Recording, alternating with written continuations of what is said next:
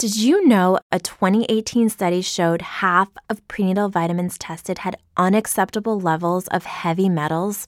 I'm Kat, mother of 3 and founder of Ritual.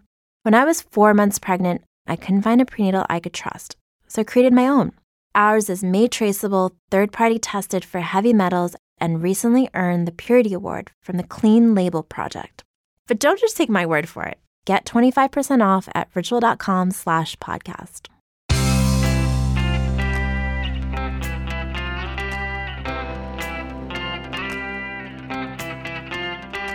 Changing your life one story at a time. This is the Chicken Soup for the Soul podcast with Editor-in-Chief Amy Newmark.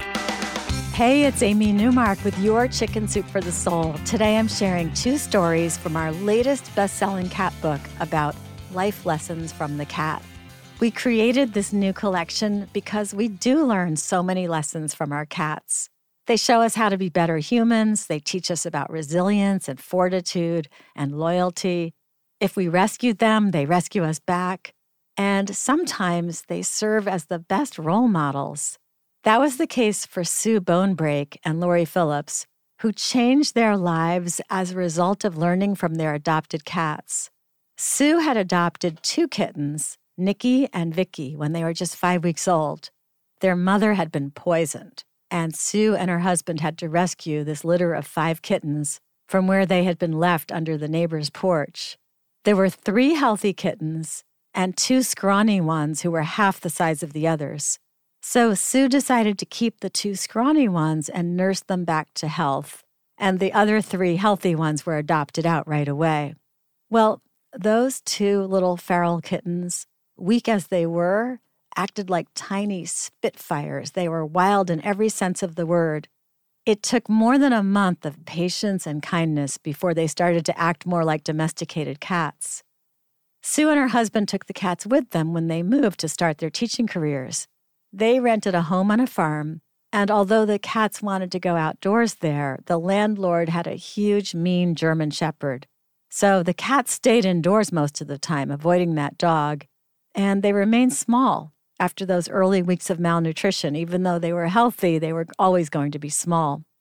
Sue loved those little cats, and they helped comfort her as she confronted the reality of this new teaching job.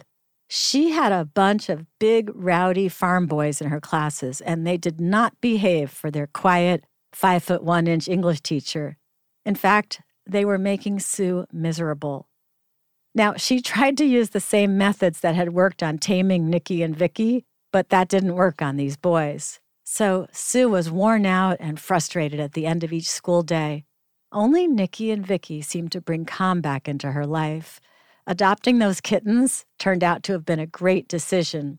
As always, the human who thought she was rescuing the cats was in fact the one who got rescued right back. But it actually gets even better. So here's what happened next. Nikki and Vicky had kittens, and that was great news because they needed more mousers on the farm property.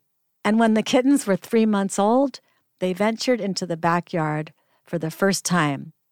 Sue says, during that first foray into the wild, something amazing happened. While the kittens played by the steps, the landlord's big shepherd dashed into the yard and headed straight toward them, barking and snarling.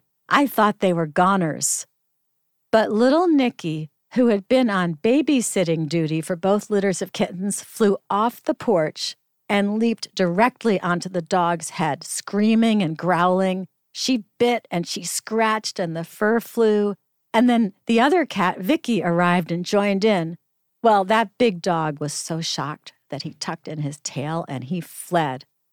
Sue was astounded. Those 2 tiny cats found the courage to face down a big, fierce dog, and the bully backed down and ran away. And Sue thought about what those 2 little cats had done, and she realized that maybe she should meet the bully head-on, too. Maybe that would work on the boys who wreaked havoc in her classes. She says, perhaps meeting their belligerents with ferocity instead of trying to reason with them might be the key to gaining control. The next day, I changed my demeanor and, remarkably, my classroom's dynamics.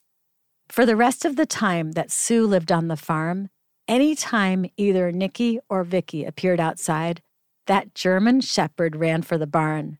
And from then on, at the beginning of each school year, Sue entered her classrooms with a show of sureness and strength instead of the shyness and timidity that she actually felt. And she never had another problem with discipline. So Sue's rescued kittens, who she was saving, ended up being great role models for her.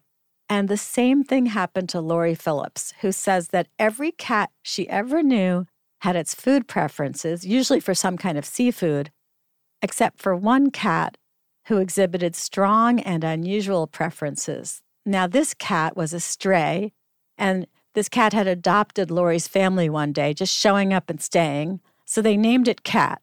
And Cat was thin, starving, so they tried to feed her the kinds of food that their other cats liked. But it turned out that Cat only liked junk food, maybe because she had started her life eating from dumpsters. When they fed her good food, like seafood, she threw up. So Cat ate French fries, hamburgers, taco meat and cheese, sugar cookies, chicken nuggets, fish sandwiches, all the not-so-great-for-you foods that her human family members were eating. Lori started to feel guilty, though, because she knew these foods were not good for the cat. It was time for a change. So Lori stopped giving Cat the junk food that she wanted, and she started giving her the same good food that the other cats were eating. At first, Cat went on a food strike, but then when she got hungry enough, she tried a little of the higher quality food they were putting out for her, and then she started eating it all up and looking for more. That made Lori decide to offer healthier meals to her family and ignore their complaints, too. After all, it had worked on the cat. It didn't go so well in the beginning, but Lori held firm. If the kids didn't want the lean meat and vegetables she was serving, they could just have a bowl of cereal. Of course, the kids didn't want to go to the effort, so they learned to eat and like the food that was good for them. One day, things were going so well for humans and Cat that Cat even stole a piece of carrot from Lori's son. Lori says it was funny how they cared more about the health of the cat than they did about their own health. But changing the cat's diet ended up improving everyone's health. Her husband said that must have been why that stray cat came into their lives, to make them notice what they were putting into their own bodies. I'm Amy Newmark, and you've been listening to the Chicken Soup for the Soul podcast. Thanks for joining me today. If you want to learn more about our new books and everything else going on at Chicken Soup for the Soul, join the more than 2 million people who follow us on Facebook, Instagram, and Twitter. And also go to chickensoup.com and click on the podcast button to learn more about this new book about life lessons from the cat. You can also pick up a copy at Walmart, Target, Barnes & Noble, Amazon, and other booksellers.